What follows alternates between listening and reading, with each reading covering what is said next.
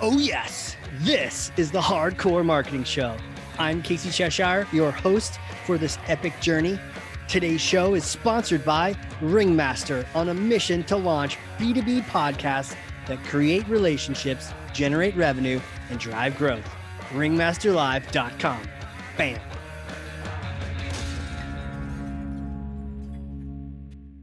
Oh, yes, I have hit the button. And you know what? I have popped the lid on this Gold Peak Real Brewed tea. It's a sweet tea. And no, this is not a sponsorship, but you know what? Gold Peak, if you're listening, hey, what's up? Actually, my guest today requires some caffeine and some sweet tea and some energy because he is a so much fun. And I can't wait to introduce you to him. He's just so cool so experienced. We're going to learn a ton from him today. A serial entrepreneur, investor in multiple businesses, a marketing oracle. That's right. He sees the future. A sultan of swing, a prolificator of Washington, D.C., connector of the connected, and my friend, co founder and partner of Model B, Ashtan Moore. Welcome to the show, sir. Wow. We can end it right there. That was perfect. We'll just end it. You know what? Clip yeah. that. That can be your wake up Clip. alarm Done. on your phone in the morning. Done. that that was perfect, Casey. I mean, what, what more do we need to do?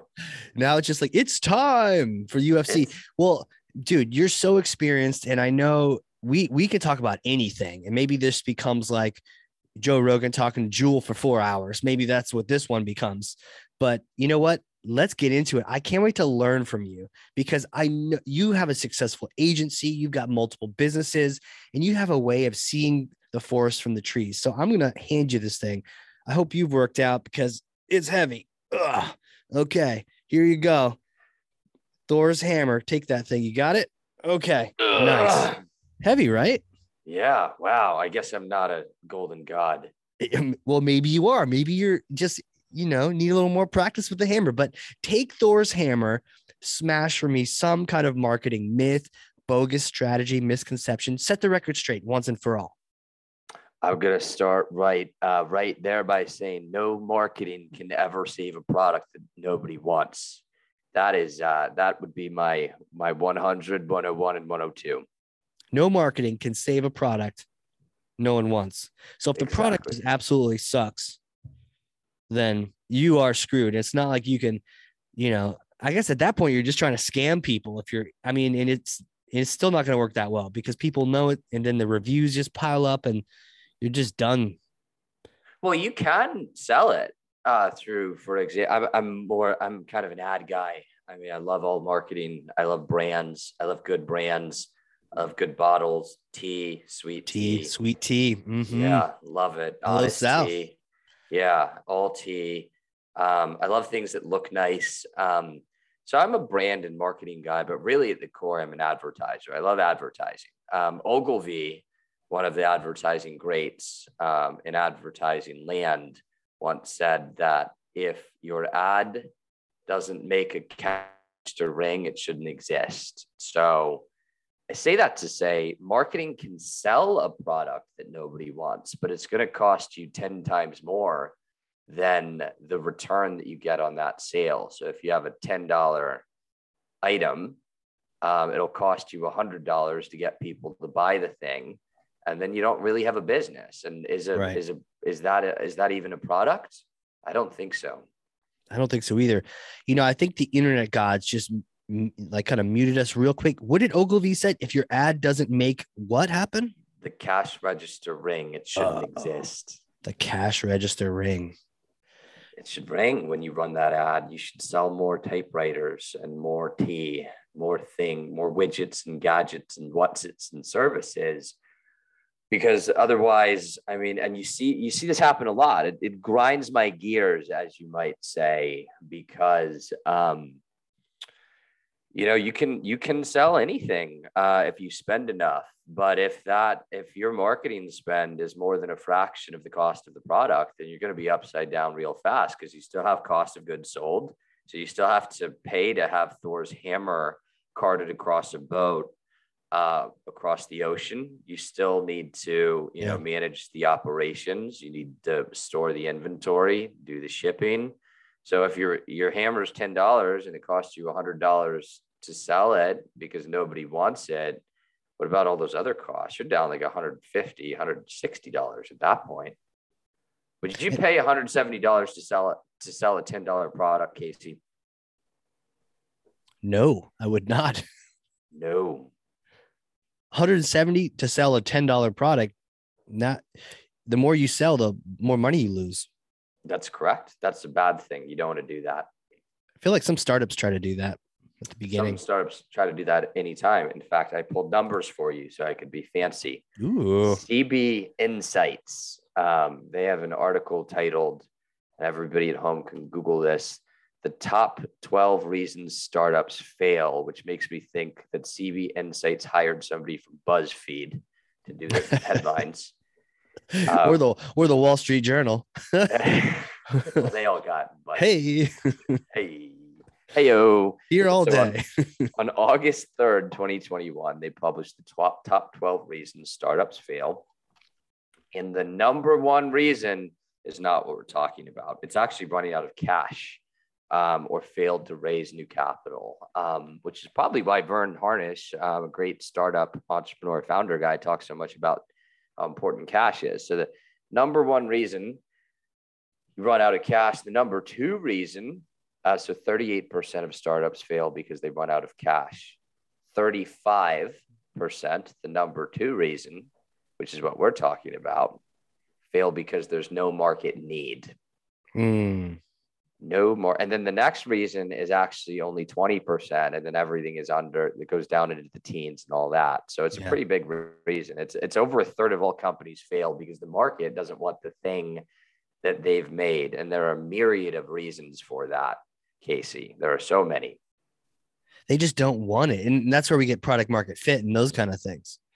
Exactly. It, it's a lot of people just take a thing to market. Um, because they think it's a good idea. And what happens is they'll go and ask their family and friends, and their family and friends will want to be super supportive of the young founder. Mm-hmm. Uh, I mean, young in uh, coming to market, not in age. You can be any age as a founder. But the the new founder, like all their friends get excited, especially their mom, and they're like, "That is the best idea I have ever heard in my whole life, and I would absolutely pay twelve thousand dollars for your drone powered toothbrush. Yes. Would you brush your teeth with a drone, Casey? uh, no, but I'd like to watch somebody else try it. Me too. Maybe their revenue could come from YouTube videos. Yeah, I think Mr. Beast might want a little little taste of this action. that could be the product. Actually, like whoever failed. does this, I'll give them a thousand dollars, but you don't get dental insurance from it either failed products uh you a youtube series. Maybe uh, what are you doing later casey? Should we start this? Should we start this? Yeah. You know sounds like a great idea. Let's get our let's get our parents to invest. They're gonna say they're gonna say it's a great idea too. I don't know so, if you so, have any of those parents that I, I have at least one who would be like that sounds like a terrible idea which is actually now we are talking about it is actually a good thing that's great. And you should you should buy them like wine or bourbon just for being a great person, for being yeah. honest about your pursuits. Yeah. Yeah. A lot of people are afraid to speak Not everyone can handle friends. that. Well, I mean, the thing is, a great founder, and here's the other part. A lot of founders have set off on the path because they think they're right about everything. And you know, you've got the big Superman guy or Supergirl gal um, doing Superwoman doing the thing. And people usually they're you know founders are are are aggressive um, in a good way.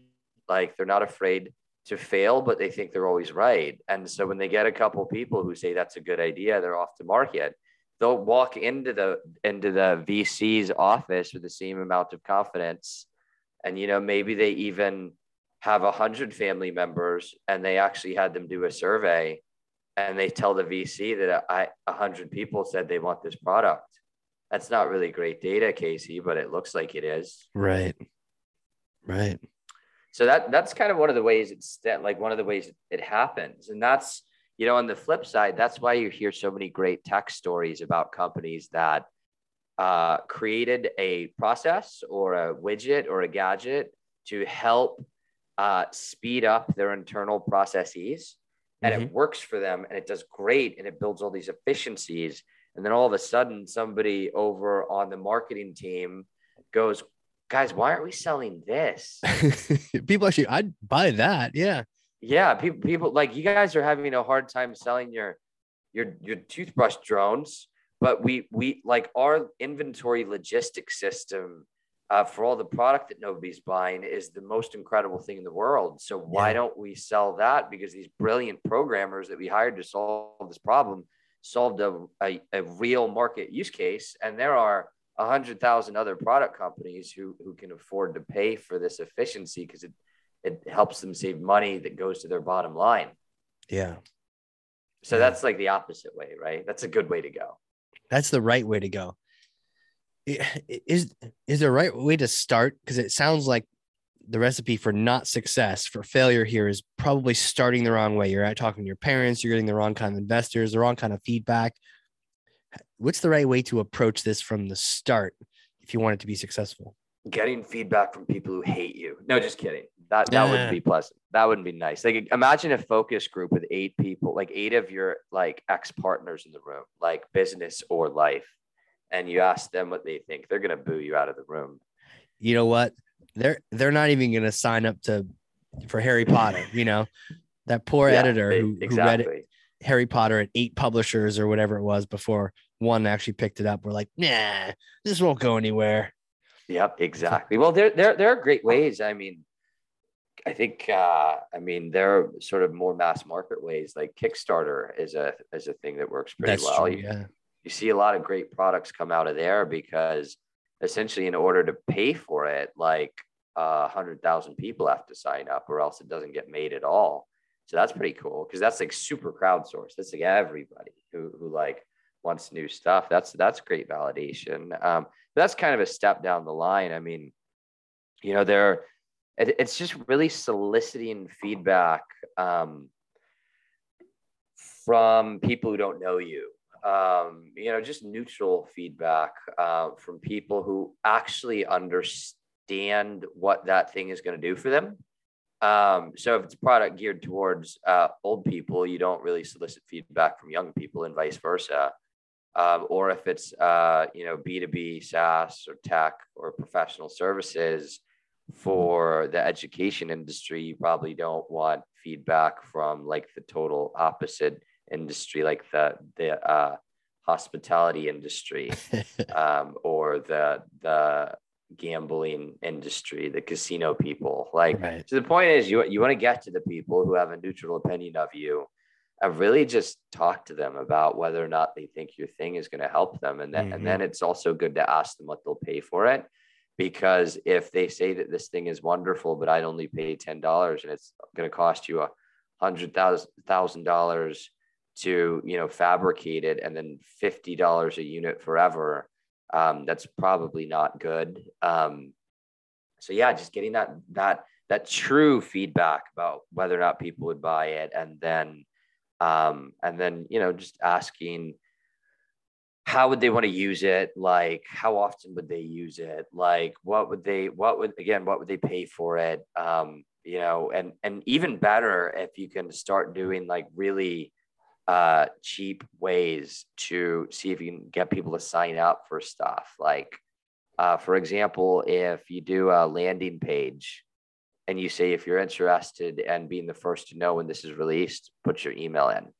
Like that'd be great. That'd be a good thing to do. Um, there are a lot of companies, uh, Google and otherwise, who do a really good job of uh, essentially testing the market to do it. There are major research companies mm. can do omnibus surveys, good qualitative and quantitative data. I actually recently built uh, a product. I got so frustrated with this of um, so when people would hire my ad agency and I couldn't move their product and in our early years, I would assume it was my fault um, and and assume that maybe my product isn't very good.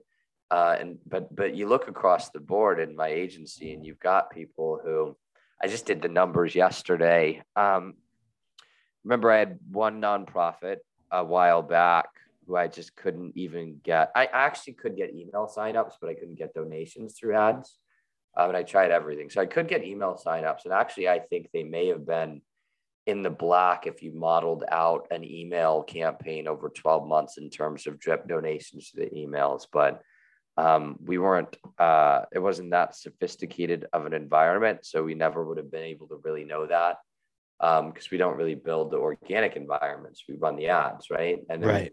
count the number of acquisitions. And if you let us have access to your CRM, we can model all the rest. But a lot of people aren't a lot of people don't use their CRMs well, so we can't pull that data out to show the true return. Uh, the people who do are the ones I like to work with um, because I can show true return. But say all that to say, I just did some. So so back in the day, we were working with this nonprofit who we couldn't get any donations proven, but we got we figured out how to get email signups. Okay. Um, and I felt like we didn't do a great job. I felt like we did a good job. Um, but you know, realistically, we I mean, my thought was like maybe people don't want the thing, um, but you can't really point your finger at them and tell them that.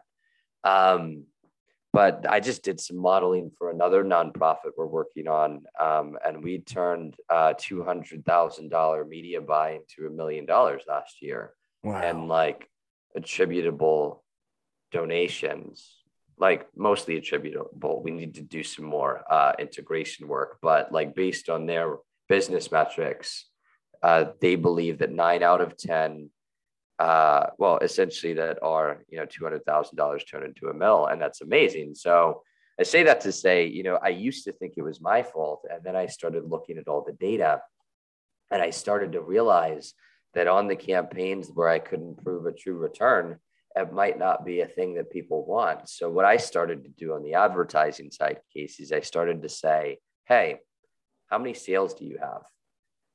Uh, and if it was like a, you know, a, an, an e-com or a DTC product or a B2C product, I'd say, great, how many reorders?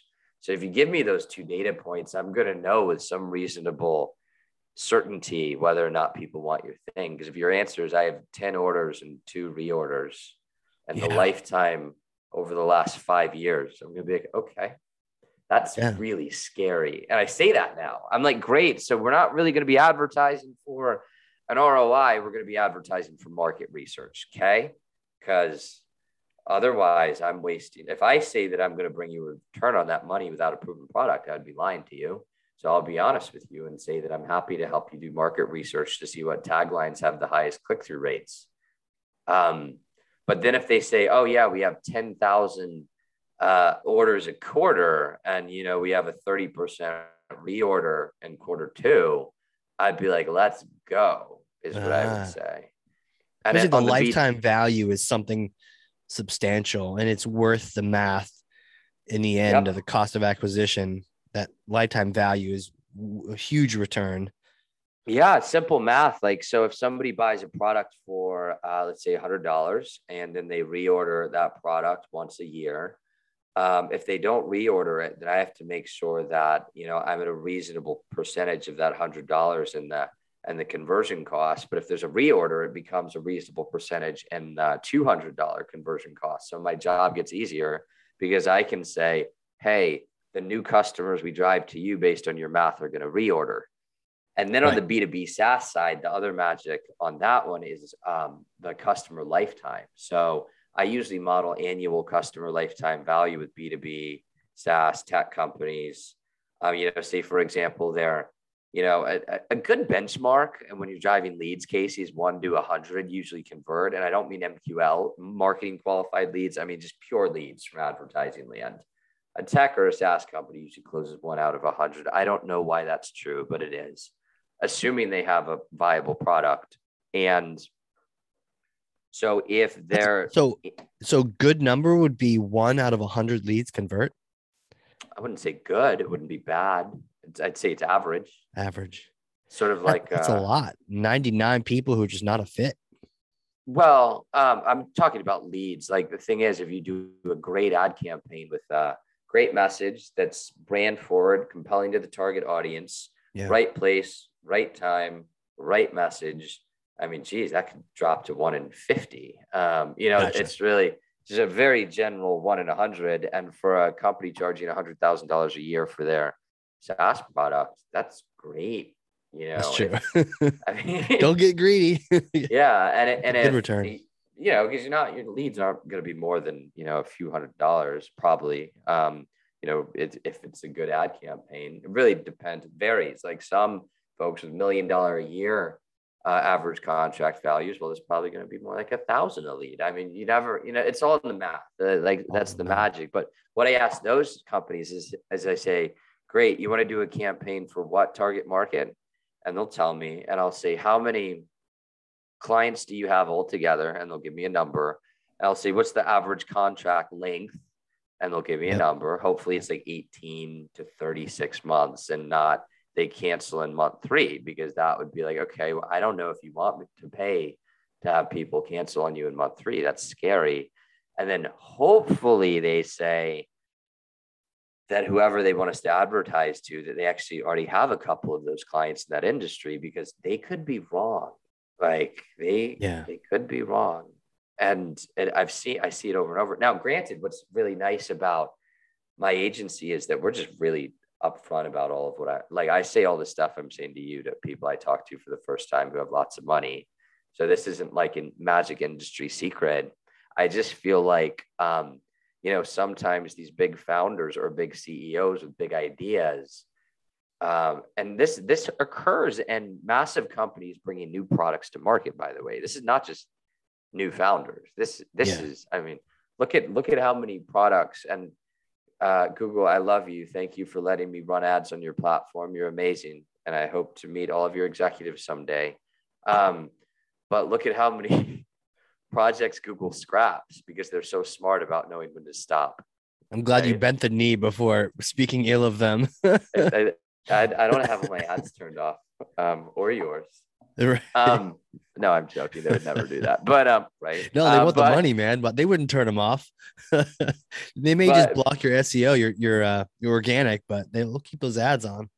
That, that uh, that would be bad too, Casey. Because I don't know if you know, but sometimes if you don't rank high organically, you get charged more for your ads. But this is just a myth. Uh huh. Uh huh. Lots of myths surrounding uh-huh. SEO and PPC and uh-huh. all that. Uh-huh. Well, you know what? Your your work was I, I, love this focus on numbers and and to you it sounds like simple math and, and may, maybe it is, but you know, math is hard, hashtag. Uh, but you seem to have it really figured out.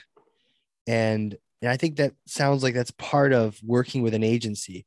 So I, imagine there's a lot of marketers out there, uh, senior all the way to just trying to get things done. And the idea of engaging with an ad agency sounds exciting, maybe a little scary.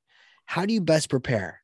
How do you best prepare to to meet that head on and really maximize the value of that kind of a partnership? Well, the first thing is that you you need to be prepared, and this is like such a cop out, and I promise that this nah. is just like a wild pitch. But you have it to have depends. enough money. you have to have enough money to do it. Um, okay you know, just for example, um, I was just talking. Um, actually, I had an all hands earlier today, and we were talking about this on the call. If you're a B two B product that um, that a wide portion of the market wants, like a lot of business is wants your business product. I mean, you should be spending at least ten thousand a month on LinkedIn, and you know that so that's a hundred twenty thousand dollar a year investment. And then you have to think about like the retainer fees with the agency and like all the smart people that you're going to need to pay a little bit of money to on that team because you know you hire an agency the magic i would say the pro of hiring an agency is that um, they have experts um, a stack of them that are very hard to afford by yourself mm. so if you look at our average agency stack i mean our magic and why why i like us is because we go really deep so we have like uh, we have some really brilliant GTM, uh, Google Tag Manager specialists on the team. We have web developers on the team who can handle all of the integration to make sure the pixels fire right and that the data is passed to the GTM specialist. But these are two different humans who have full time mm. Salaries, who are amazing and like great people, and they want to work for an exciting company where they get to touch a lot of things. And so it, it might be, it would be hard for any company, most companies like under a hundred mil in annual recurring revenue to actually acquire this type of talent because mm-hmm. they're very expensive to have a stock of them. Now add in the brand creative uh, team, which is a creative strategist or creative director. Then you add in, you know, the production designer, um, and then we're not, we haven't even gotten over to all the different specialists for each ad platform, for Jeez. social platforms, um, for search platforms, for programmatic display. Those are all different. So let's say we're at five to seven people now, and wow. you know we're we're looking at you know like on the low end fifty thousand dollars a year salaries on a very very low end and they go they go higher. And so you know that's a quarter million to half a million dollars a year just to have the team not even counting your advertising buy and that's why it's good to hire an agency. Now the bad right. the bad thing about hiring an agency is that they don't work inside of your company and culture. And so it's very important to make sure that you have connective tissue and your relationship with them and that they care about your success. Because um, if they don't, and you're just another number to them, um, and they're not tracking the true ROI, um, you know, these people can only work so hard if they don't have a champion for you inside of the building of the agency. Um, which is why I think it's important to just have a great relationship with whoever's managing your account and to treat them like a coworker I always ask my account managers to do the same. I say, you know, we're partners, not vendors. Um, but you know, we're all we're all doing things a different way. We're all trying to figure out how to drive value, all trying to build great companies. It's just, you know, a matter of looking, in my opinion, whenever you're working with other companies and vendors, is what return are you getting back from your dollar and how does the data show that and, and if the agency can do that everything else is kind of moot if they can show that you give them a dollar they give back three five, you know, depending on the industry, eight. I mean, it doesn't matter if if they don't like you at all. Do that all day. Yeah. How many more dollars can I give you? That's fine. Yeah. That's fine. Some. Take it all. Take my yeah. bank account. oh, that makes total sense. I'd love this shift a little bit. What about events? Do you I know we met at one, but how do you see events going for 2022? I know we got different bugs flying around trying to give us all a cold and and and worse. So what what's your take? Are we are we getting back to in-person events? Is that are we not? And are you excited to go to any marketing events this year? You know i um our, our marketing director who's awesome at model b is help trying to help me find events and there are a couple of maybes in new york. I mean i love events. I want to be at all of them yeah. Except I would I would take being on this podcast as number one and being at an event is number two um, for my schedule always. Um, but I I what is that I, real quick? Podcast oh podcast over events. Being here with you is the only thing I'd rather do than be at an event right now. Like if if there were the best event next door in the world, like I'd still be here with you, but then I'd go after. Yeah, I'll go too. yeah, exactly. But um, no, I'm just teasing, but I'm not teasing. Um, I've had every uh, other in person event I've had, uh, actually, two out of three in person events I've had. It's now uh, January 13th, 2022. Um, every two out of three in person events have, have, canceled over the last uh, two weeks, and every in person is canceled over the last two weeks. One of our clients uh, has an event coming up in about 20 days, 30 days. Um, oh, one month, 29 days. And I'm really hoping it happens, but they might, it's a conference in Florida, but they might have to cancel. Um, I do have one event um, that hasn't been canceled yet next Friday, uh, which is the Entrepreneurs Organization uh, mid-year strategy summit, and I got an invite, and I'm excited about it because apparently it's a strategy session with a bunch of entrepreneurs about how we're going to do entrepreneur yeah, stuff all fun. year yeah. in their group. And I, but I do think that I, I actually emailed them when I got this event, and it was like, this event is for board members and it's mandatory. And I was like, did you put me on here on on accident? Like what? And they were like, no, Ashley, we want you to come. And I felt very, uh, like very, uh, I feel like I tricked them, Casey. I don't know why they want me there, but I'm gonna go. Oh, dude, they're gonna get you on the board. Is why you're already I, on I, it. I mean, I, I apparently, I, I don't know. I guess so. I mean, that's amazing. I mean, they're such a great group. I mean, I, so I'm really hoping they don't cancel that one because that, that's going to be amazing. Um, yeah, it's an interesting event and sort of a side track. It's it's a great glimpse into, and you probably have experience with this already, but this was the first time that I ever saw it. Um, when you have a committee trying to create strategy for an organization, it could be really challenging. Yes. Um, and so that's exactly what that experience is going to be like. Um, the first one I was really frustrated at. It took me a couple of them for me to mellow out a little bit and understand that we'll get there eventually. Uh, but it's a little different from a you know hierarchical, you know, power structure you might have as an entrepreneur. It's it's very much a committee um, figuring things out together. Oh, I have no power, Casey. I have 14 partners across five companies. I I'm I do what I'm told. No kidding. So I'm used to that. I'm no gonna. Kidding. Yeah, I counted the other day. It was 14. So and Man, I just need to need to open a bar where you just just you, just you. yeah. I just I just let them make the decisions unless they're really bad, and then I just then we go for a walk. Step in, make make a change. We just, go, we just go for a walk. Take a walk. Well, in DC, right? Go for a walk, and only one of you comes back. I think you're thinking um, Chicago. Go visit Arlington or something, and one of you comes back from the walk.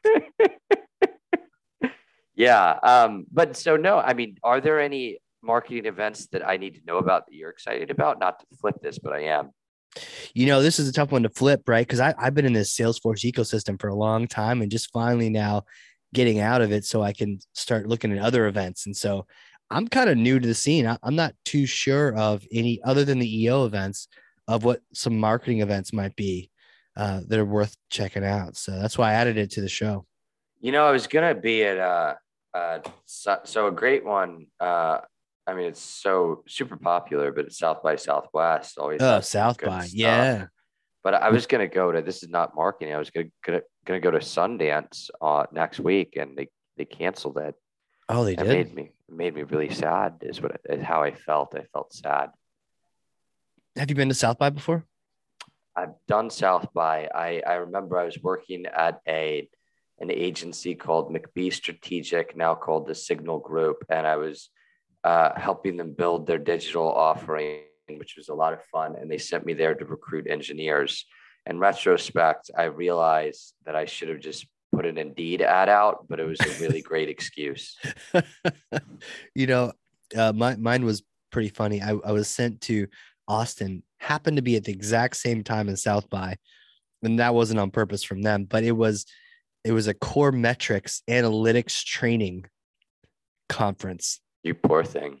I know, I know, but that was during the day, and then by night we all just drove into town. Oh, that's amazing then. Okay, great. So you still got to have the Austin experience. We salvaged it. Yeah. Yeah, yeah. you salvaged it. How and then I tried the walking back from the no. downtown to the outskirts. It's far. yeah, you probably shouldn't have done that, but that's okay. You may, you're you're here, so you're. I got some alive. steps in. yeah, maybe a couple of thousand more than you hoped. Yeah, yeah, a lot. a lot of steps. Um, okay, so yeah, that's it on events. What about books, my friend? Are you a reader of the books? Do you listen to them? Do you read them? Do you have any that you recommend? I'm a reader of the books and I'm rereading my favorite. I love this question. Just we should have started with this instead of me rambling about math for 20 minutes. Um, do you know who do you know who Bill Campbell is? Do I know who that I, I know the name. So he they call him the trillion dollar coach and that is in fact what his book is titled. And he was trillion? he grew up he grew up the trillion dollar coach. He grew up as a uh, as a football coach and stumbled his way into silicon valley um, stumbled his way into a position as ceo of intuit stumbled his way um, into a uh, rather renowned venture capital group, deciding that because they have entrepreneurs in residence, they should have uh, business people in residence too. And so when they'd invest in a company, they would assign uh, Bill Campbell as coach to these uh, fast growth startups, and he would just go around and he'd coach them all. And so he coached everyone from Marissa Mayer um, to the folks over at wow. Google. um, to the folks over at Apple, to the folks at like basically all of them. So they call him the trillion dollar coach because if you look at when he started coaching companies uh, to when he stopped and their ultimate market value, he drew he drove over a trillion dollars in revenue. I love that book. You should read that book twice. Trillion dollar coach for the trillion dollar coach. Okay. Yeah. It's you read it or listen to it? I like to read because it's faster and I don't like to listen to the sped up yeah. books because I feel like I'm listening to Alvin and the Chipmunks, even though I know that's like a light hack. and also yeah. I like to I like to mark in the books and like write things. And I actually I gave one of my books away recently and I just got a text message from a buddy of mine who who found a profanity from yours truly written in the the corners of one of the pages and he got a great kick out of it. Wow. So I like I like the reading. Okay, cool. Um Bill Campbell. Oh, so it's not even by Bill. He didn't even write it.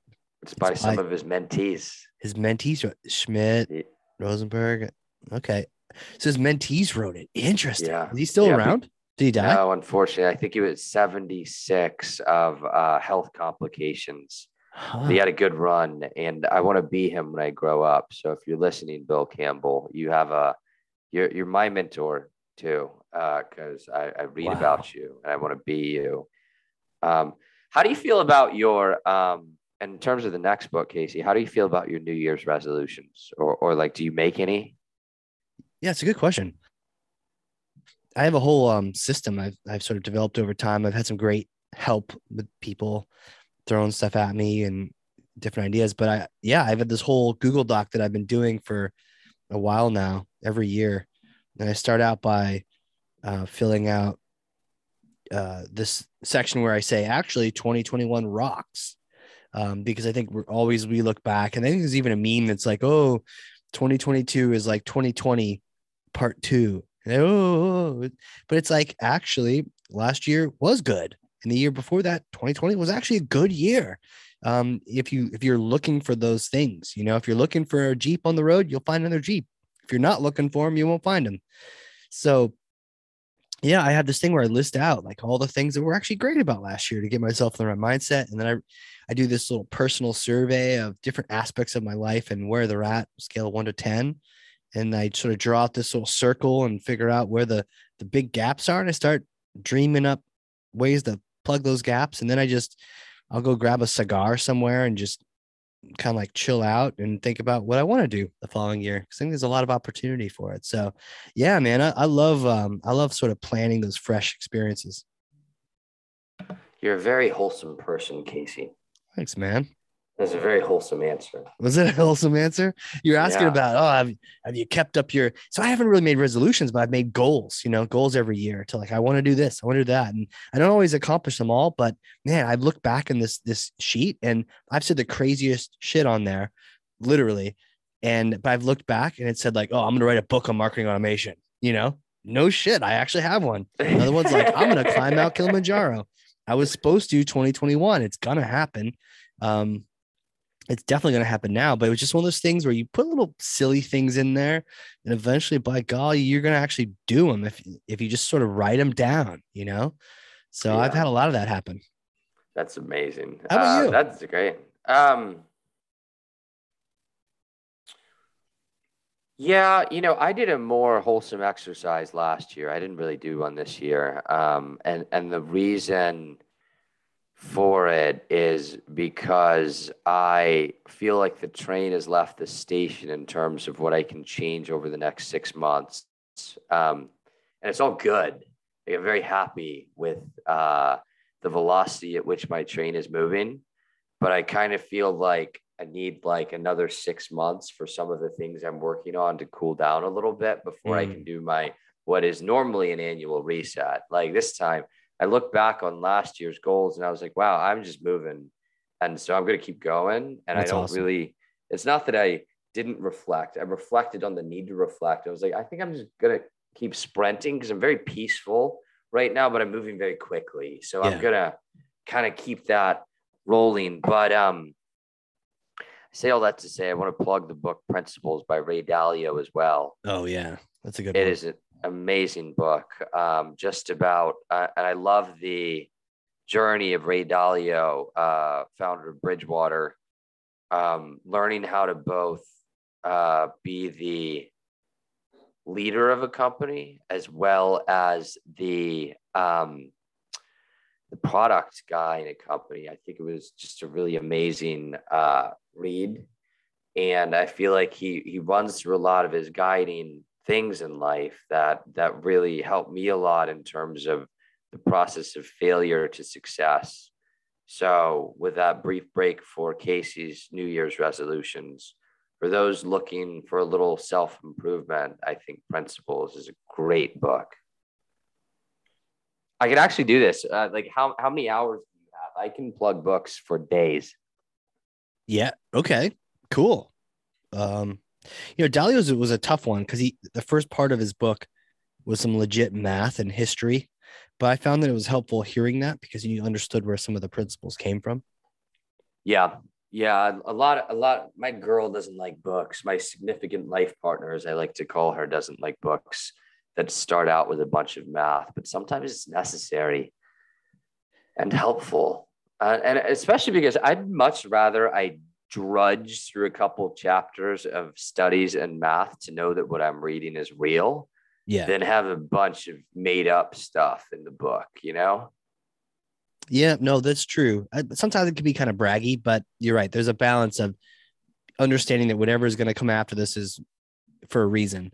Yep. Um, but I feel like those are the kind of books you can read again, you know. So yep. I'm definitely going to hit the trillion up, but I don't necessarily recall all the things I learned from principles other than his even his concept of coming up with core principles and not trying to relearn something from a mistake was just even kind of neat. He's just a neat guy that he's able to take a step back and write a list out of like these rules that he will hold himself to. It's just really yeah. interesting that he does that. Yeah, I, I don't, I don't, uh, admittedly, I don't really do that. Um, but it'd probably be good too. Who does? uh, Ray Dalio. Yeah, exactly. How about the 12 Rules for Life, that Peterson book?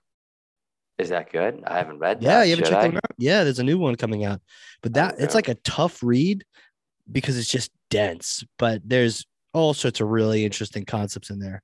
Um, it's just like Dalio's. It really, it's just whenever we have people like this that can boil down their overall life experience into some precepts, then it, it's kind of a benefit to to everyone, really.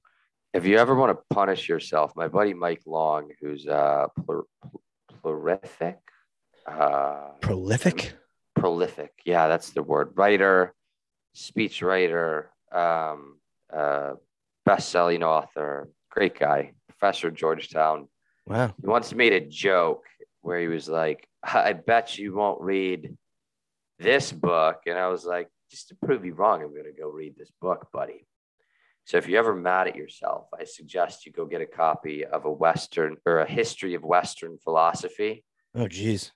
Uh, it's about uh, this thick and it's not that it, any of it's bad. It's just dense about it, it is a history of western philosophy. Wow. I'm going to say i want you to say no to what i what i'm about to say but casey i dare you to read it. Yeah no. Good. Thank you. I would have felt bad it's not that it wasn't good but whew, wow. wow. no that sounds tough i've got i think i've got a, a different campbell who's who's the the other one is that like patrick I've got like a Patrick Campbell book on my bedside. No, not Patrick. It, some other. uh I've got some of those big books just sitting on the side of my uh, mm-hmm. bed, you know, that are like, "You gonna read me?" I'm like, uh, "Not today, book." Not today, book. Get out of here. How about um, nonfiction? I do think it's it's important to enjoy life, right? Yeah, yeah. But what about nonfiction? Are you always reading about business, or do you you get out, live a little, little fiction in your life sometimes? I kind of consider the uh, the Bill Campbell book like my guilty pleasure because it's so nice to read. It's almost like watching Ted Lasso, but in a book. Interesting. Um, which is a very wholesome uh, series that I think is on Netflix that I suggest everybody watch. But um, fiction, I mean, so growing up, I read probably every Fear Street and Goosebumps book that ever existed.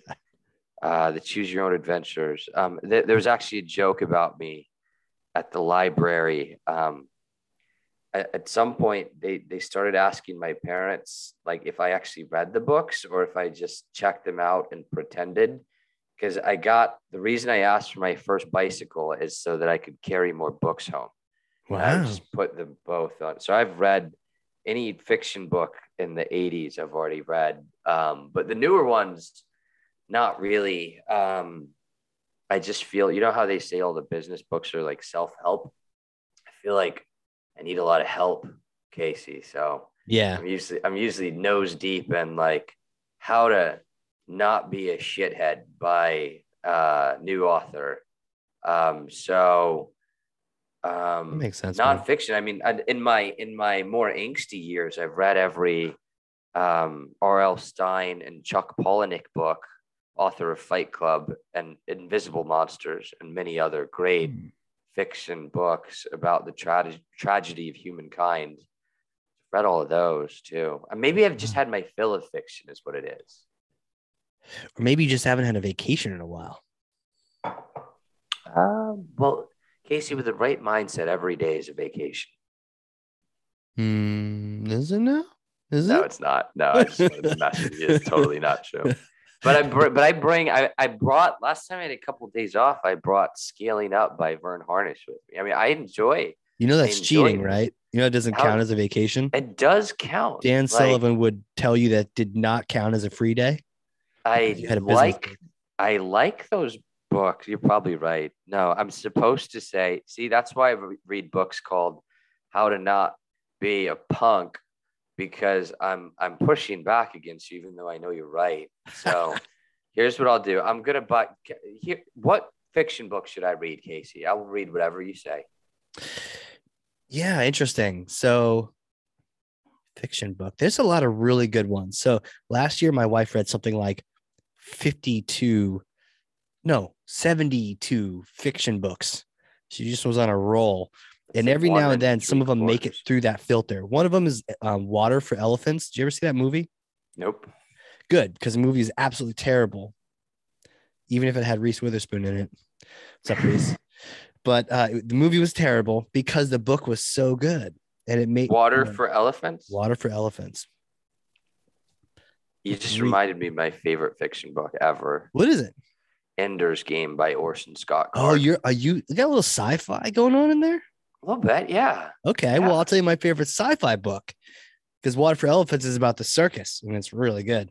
But uh, my favorite sci-fi book is actually, um, it's part of the Bobiverse. Have you heard of those books?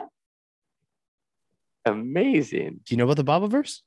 I know there's a bunch of shows about it. Uh, it's called We Are Legion. It's we book one in, in, the Bobiverse series. Dennis E. Taylor. We Are Legion. We Are Bob. Okay, uh, can I read that one instead of the circus book? Because circus has kind of freaked me out after I saw. Um, I just saw uh, that movie uh, about the guy who's a carny and a and a mentalist. Night Nightmare Alley, I think it was called. I'm watching too much bad TV over there. No, no, it's it's a movie in the theaters. Um, it has uh, let's see, it's about these. Uh, oh, it's Bradley Cooper. It's the new Bradley Cooper movie, and I, and I I walked out of the movie theater and I looked at Joy, my SLP, and I was like, I don't think I'm okay. We need to walk home and watch Ted Lasso. that was horrifying. Jeez, it was horrifying, Casey. Don't watch it. I won't. Good. Yeah, stay away. Meanwhile, you. We are Legion, we are Bob. You could actually even listen to it because I actually have listened to it like four times. Four times. Series, the whole series. It's a trilogy. I How love the Bobiverse, man. It's really it. It's really cool. And the narration by Ray Porter. He is my favorite narrator. And he just absolutely nails it. So if you get it on Audible, We Are Legion, the Bobiverse. It's it's the almost best in the Bobiverse because he does a different voice for each person. Is it as good as Guardians in the Galaxy, the movie? Uh, I say it's better. I mean, okay. everyone loves a good Groot and a raccoon with armor mm-hmm. on, mm-hmm. but the Bobiverse is really good. All right. You know, you got me. I'm not going to listen to it though. No, you're going to read it? Yeah. Okay. I'm going to order it today and report it. back. Oh, it's a really good book. but only if you don't watch Nightmare Alley. I'm not, you know, anything like Nightmare Alley, na- that the name alone is going to eliminate me from it. That you know, it's funny. The girl who brought me there, her name is Joy, and that movie was not joyful. Yeah. It's like you met a Dementor or something. Yeah, oh, it's bad. I mean, it was uh, sorry, mind you, Bradley Cooper, because I want to hang out with you one day. You were amazing, and the movie was amazing. It was just horrifying. The script and what happened. Mm. Oh, it was horrifying. It's, It's not good. worth It's watching. good to sort of set the record straight in case It you got a critic review of 80% on Rotten Tomatoes and an audience review of 60%, which means that it was very well done, but it was deeply terrifying to the core. Right. Now, what if one day you're on an airplane and you end up sitting next to Bradley Cooper, and right before he says hi to you, you actually realize he's listening to this podcast? It was a good thing you just cleared your name just now so that when he reaches over and you shake hands, you guys can be friends. You, you notice how every time I say something that could potentially be bad, I try to self correct so that I don't have to worry about what's out there in the universe. Right. Put it Like. Google, don't don't fire me. Bradley Cooper, hang out with me. We could be buddies. you seem like a cool person. yeah, he could be a great person. You never know. You never know. But hey, speaking of great people, who are you, man? Like I, we we've known each other for a bit, but take me back in time, little Ashtan days. What was it like growing up? You, where did you grow up? Did you always know you're gonna be an entrepreneur? You're reading a lot of books. You're getting a bike to get books in the library. But tell me about it. What what was it like growing up? You. I grew up a homeschooled vegan uh, with four brothers who, by the age of 13, wanted to go to the Rhode Island School of Art and Design. Um, so I started freelancing uh, for free to build people's websites when I was 15, uh, which was cool. Having four brothers was really cool too. We're all we're all like best friends. It's awesome. Wow. Uh, we were then, and I mean, we beat each other up then, and we beat each other up now, just emotionally now. um, but you know, having having siblings, like having like um, guaranteed best friends, as long as you don't treat each other too badly. So that was really cool. Um, I never had any idea of what I wanted to do except uh, go. The RISD was my first idea of what I wanted to be when I grew up. Otherwise, I was like climbing trees and reading books and skateboarding. But you were homeschooled though, huh? Yeah, yeah. I and was. vegan too. Are you still vegan? I'm actually catching up for those terrible days by eating every single creature I can get my hands on. you know, I asked you if you were vegan, but I probably I would have known if you were, right? You would have told me. Is that the joke? yeah, just like I would have told you if I CrossFit. You CrossFit. yeah. Yeah. Yeah. So you're And catching you up on on old times. Do you know what the hardest part of being a vegan CrossFitter is? What do you talk about first? Exactly. oh, that's funny. Good job. Good job. Um, yeah, so grew up homeschooled. Um, and, um, you know, I kind of fell into, I guess, in my younger years, like, so I didn't really know what to do. Um, applying to RISD looked hard. I started working on the portfolio. I had a little art portfolio of like websites and things that I made. I was into 35 millimeter film. I would uh, develop it in my dark room that I made in my bathroom with cobbled up equipment. And then I'd smash the negatives before I developed them with like a hammer, leave them out in the sun. You know, just like kind of grunge art stuff. Um, Yeah. That's the good stuff. And I just started, uh, my parents moved to West Virginia when I was 15, and I, I just started getting odd jobs in DC. Huh. Started bartending, coming out here on weekends and start bartending, uh, catering.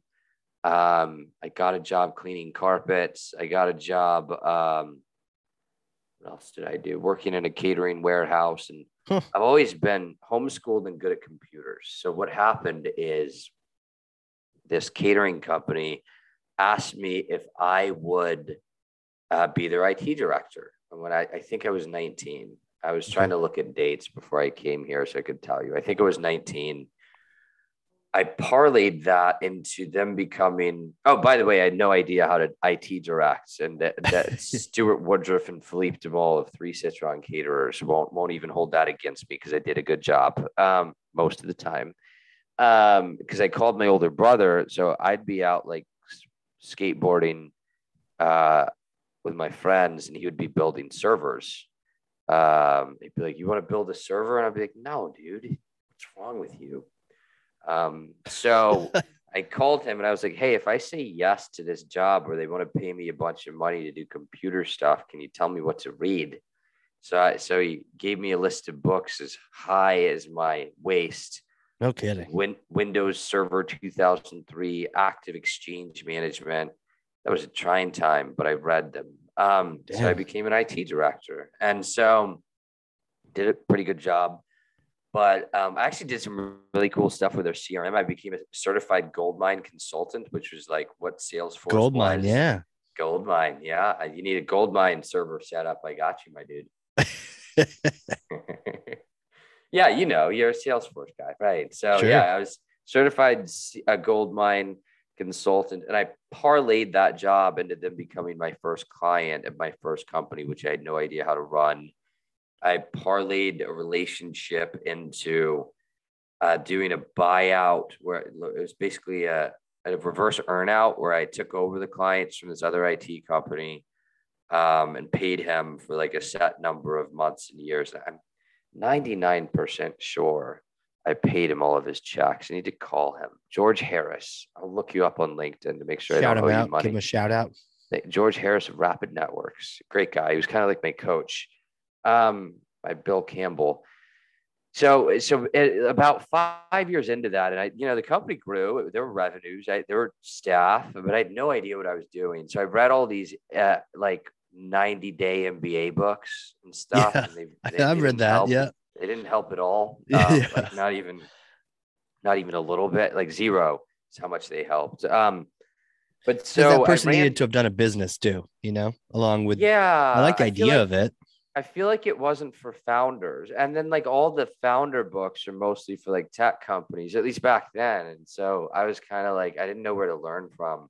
Right. Shout out to Entrepreneurs Organization to learn um, from other founders. But so um, I saw the market eating my company uh, or about to eat my because I did a lot of email servers. Um, and I looked this up. I was about 25, about 25 years old and I uh, essentially like wrapped that up, sold some clients, um, moved some out, let the contracts expire, and I came back to market with what I used to love doing when I was 15, as I started making websites again, and I started um, you know doing advertising stuff and creative and and throughout the throughout the the IT company, I really was doing a lot of that work on the side anyway um, yeah, I kind of kept it alive because I loved it and got some really cool clients and some really cool relationships. So I just went full bore that one.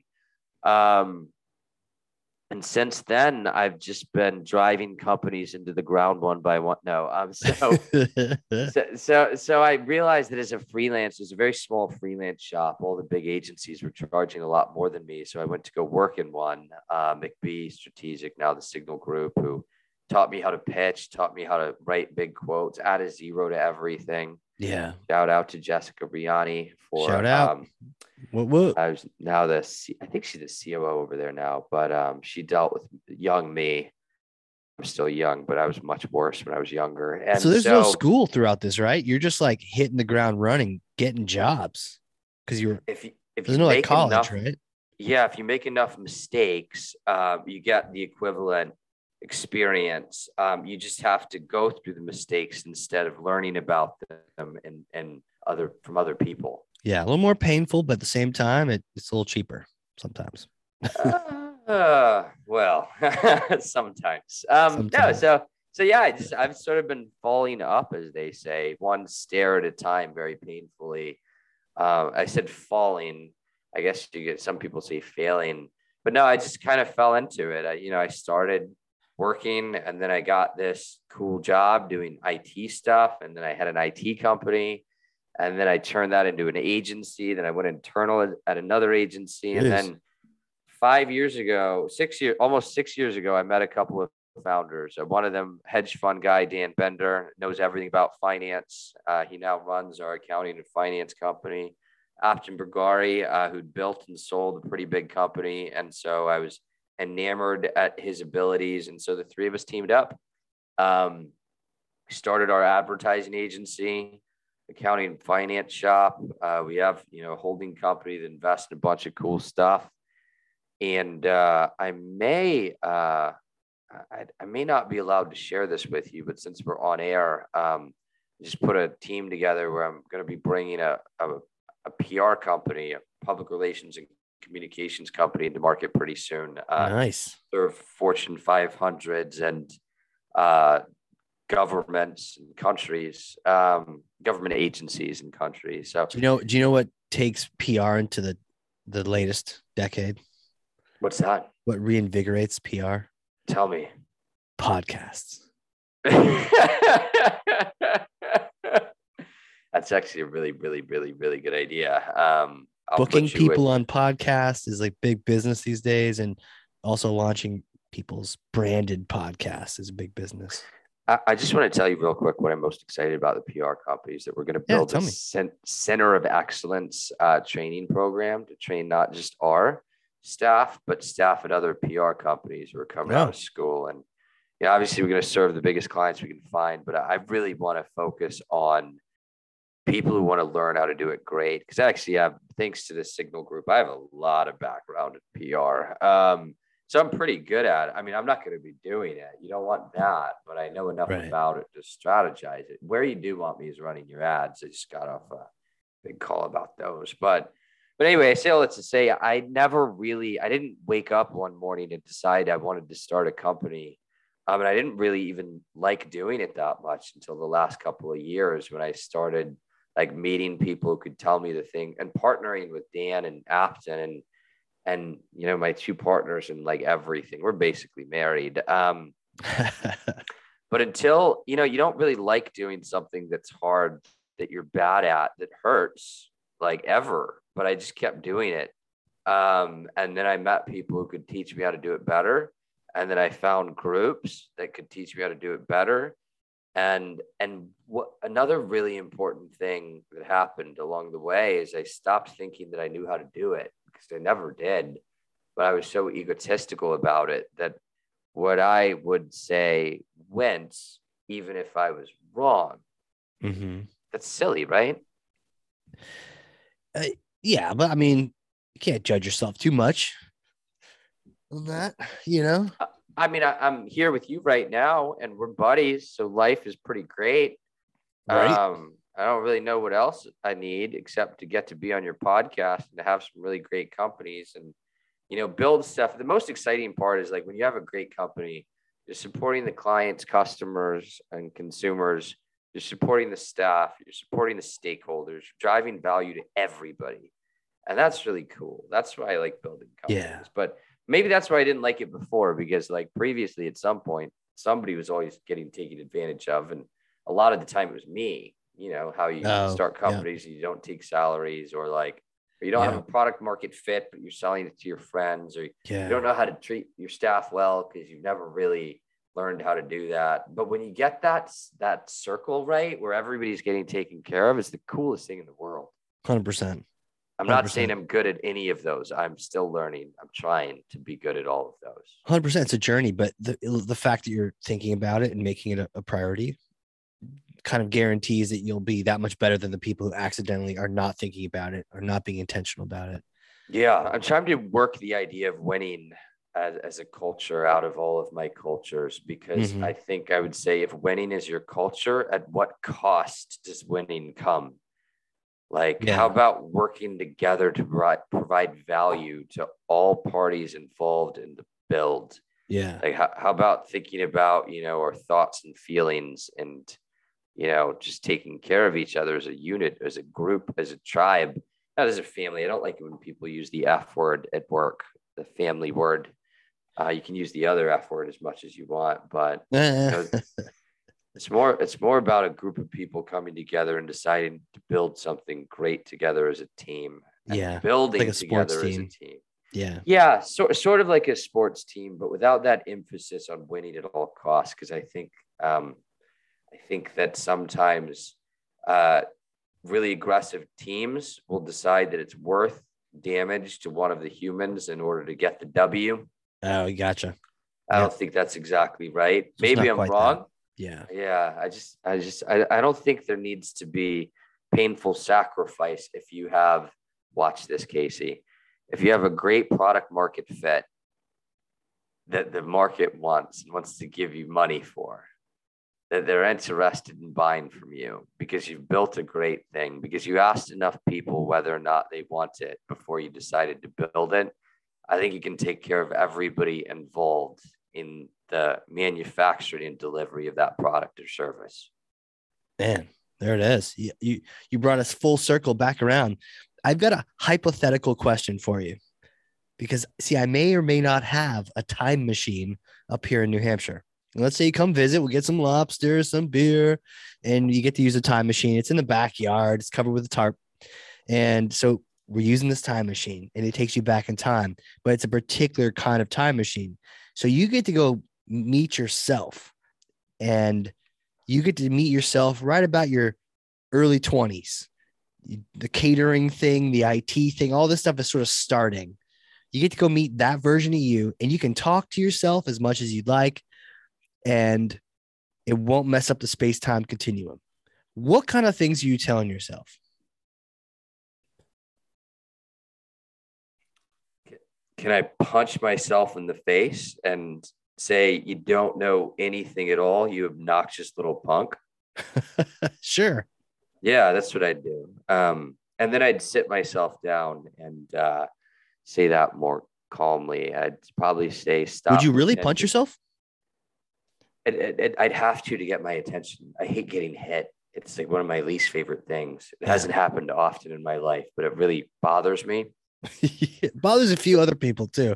Yeah, because uh, otherwise I wouldn't pay attention to anybody. I would be too self-absorbed. Yeah, about how um how great I was. Um, and I'd like, I don't know. I I feel like I walked through my early years, and I actually think that's probably how I got anywhere because I had so much arrogant self confidence. Um, it probably opened a lot of doors for me, sort of like that, you know, going into the VC's office, like blindly confident that I have a yeah. good idea um, when I don't. But um, yeah, I would just say, you know, stop pretending you're cool and start asking everybody for help. Like, because what I've learned more recently over the last two, three years um, is that if you ask for help, you're going to get it. And it's not one of those scenarios where, you know, you know how they say when you're in sales or you're, you're pitching your company to VCs that you're, you're going to get a lot of no's before you get a yes.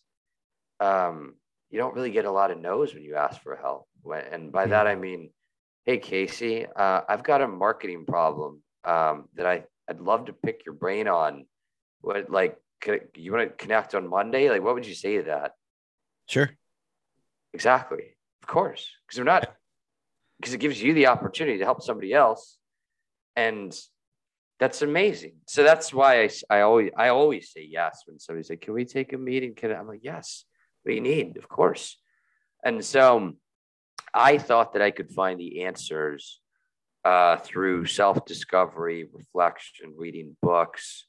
Kind of thought I was, uh, you know, all that, and and now I think of my, I still have an ego, of course, we all do. Um, but now the first thing I do when faced with any major decision is is is ask at least at least three people. Um, mm and what's happened since then is I've gone from like a 33% success rate to like a 66% success rate. And that wow. is a pretty wild swing. That is a swing.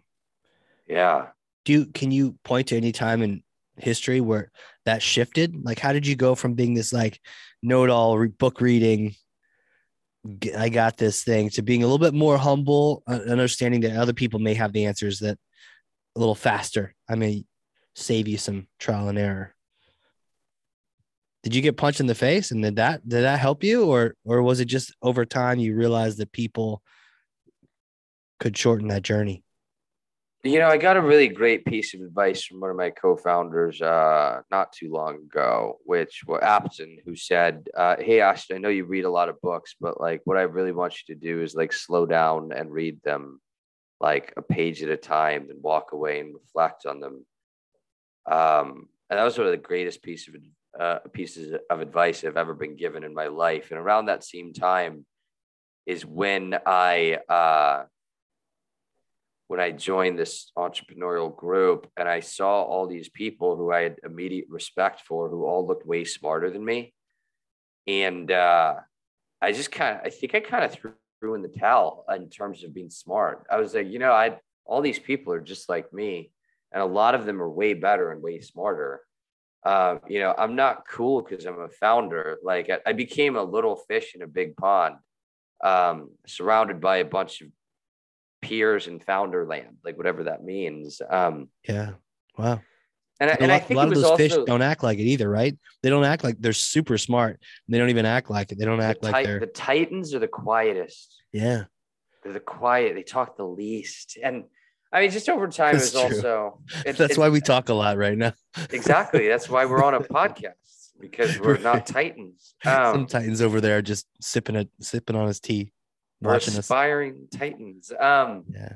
But yeah, I say I say a lot to say. I think it was also just getting ground down over the years. You know, I think wisdom does come with age. I know I'm not that old and not that wise, but you just see enough stuff and you make enough mistakes, even sure. little ones. Like because little mis- little mistakes when you're young are meaningless. Like little mistakes when you're older start to mean a lot more because you start at least for me, I started thinking more about minute by minute optimization. And I'd be like, yeah. oh, I just me- I, I just messed that up. Like that was and like old me would have been like, yeah, whatever, dude, keep going, faster, run.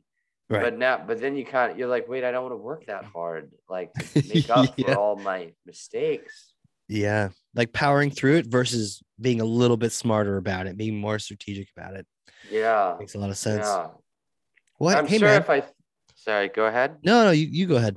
Finish your thought. I was going to say, I'm, I'm sure there's like a life changing moment at some point where like, you know, a switch flipped and it was magical, but, you know, I can't remember it offhand, but uh, if I do remember it, I'll, I'll, I'll, I'll let you know when you're giving me marketing advice next Monday. Nice, nice. Maybe it was when you met me. You know, yeah, that's normally was, when it is for it people. That day at Rumi's in Washington D.C. we had some good kebab. Oh man, that, that what was that place called in DC? Rumi's, Rumi's, uh, Rumi's. How do you spell that? R U M I apostrophe S. This is the place. Everyone listening, when you get to Washington D.C., you need to go there. Absolutely brilliant place. Brilliant. They have a rice that has little beef chunks in it. Oh my goodness. Yeah, all the vegans just stop listening, but that's okay. They have vegan stuff too. You guys are good. Go ahead. Go ahead. Did they should? Can you get like sponsorship money after the fact? Should, should I walk down there and say, "Hey, we just plugged you. We just plugged you for a free entree." Free, free entree. entree. Yeah, go ahead, man. Take a picture of it. Uh, I'll be jealous. I can't get that that golden rice, but you know, next time I'm there, we'll make it happen. It's um, so good. So do you just want to start this from the top and try again? Yeah, you want to just well, I didn't hit record. This was okay, a perfect. this was a I'm ready dry, to go again. Dry run. I'm ready to go again. Dress rehearsal. Okay, good. Hour and a half long drive run. So I don't know if I can handle talking to you for another hour and a half. You know, oh. we may just need to reschedule. Have it another day. oh, uh, are we gonna host? I'm gonna host you next time, right? So. Yeah, yeah, yeah. We'll have to t- talk about that yeah. It'd be a lot of fun. I, I wrote your questions down. I think I'll, I'll, do a great job. I know. You know what? You actually might. You actually might. And then that might be the gateway drug to getting you on your own show. I would never, ever be able to top that intro for me, though. Ever, ever. Well, yeah, work hard. Yeah. I need my intro. Um, sweet man. Well, hey, where can people connect with you? They want to reach out professionally. Is LinkedIn Ask good? Me for marketing advice. Oh my goodness. Ask anything. you for marketing advice. Yeah. Yeah. It's knowing you'll say yes. You have to say yes. Exactly. It will. It's just Ashtan Moore everywhere. Instagram. I don't have a TikTok, so not there. Instagram, Twitter, Facebook, if people still have that, LinkedIn, um, at gmail.com. It's like I'm, you know, I'm branding guy. So it's just my name everywhere. It's so easy. Is there a dot? Is like Ashtan dot more? So funny thing about Gmail, Casey, is that you can add a dot between every letter and it's still the exact same email. Same for Instagram appears. Really? Cool. Yeah, cool. let's see. I put one after the T. Nope. Just kidding. No, it's just Gmail is the only strange service that does that. So, but it is Ashtan.moore at Gmail.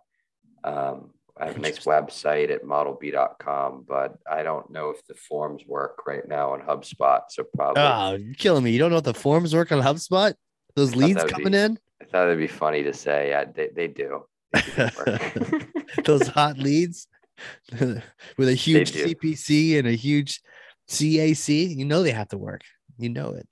Uh, we're about to turn up a big ad program for us. I, I think we're going to hit about 123 a lead is what I think we're going to do for us nice. at first. But I think we'll be able to tweak it down to 75 with a little bit of work.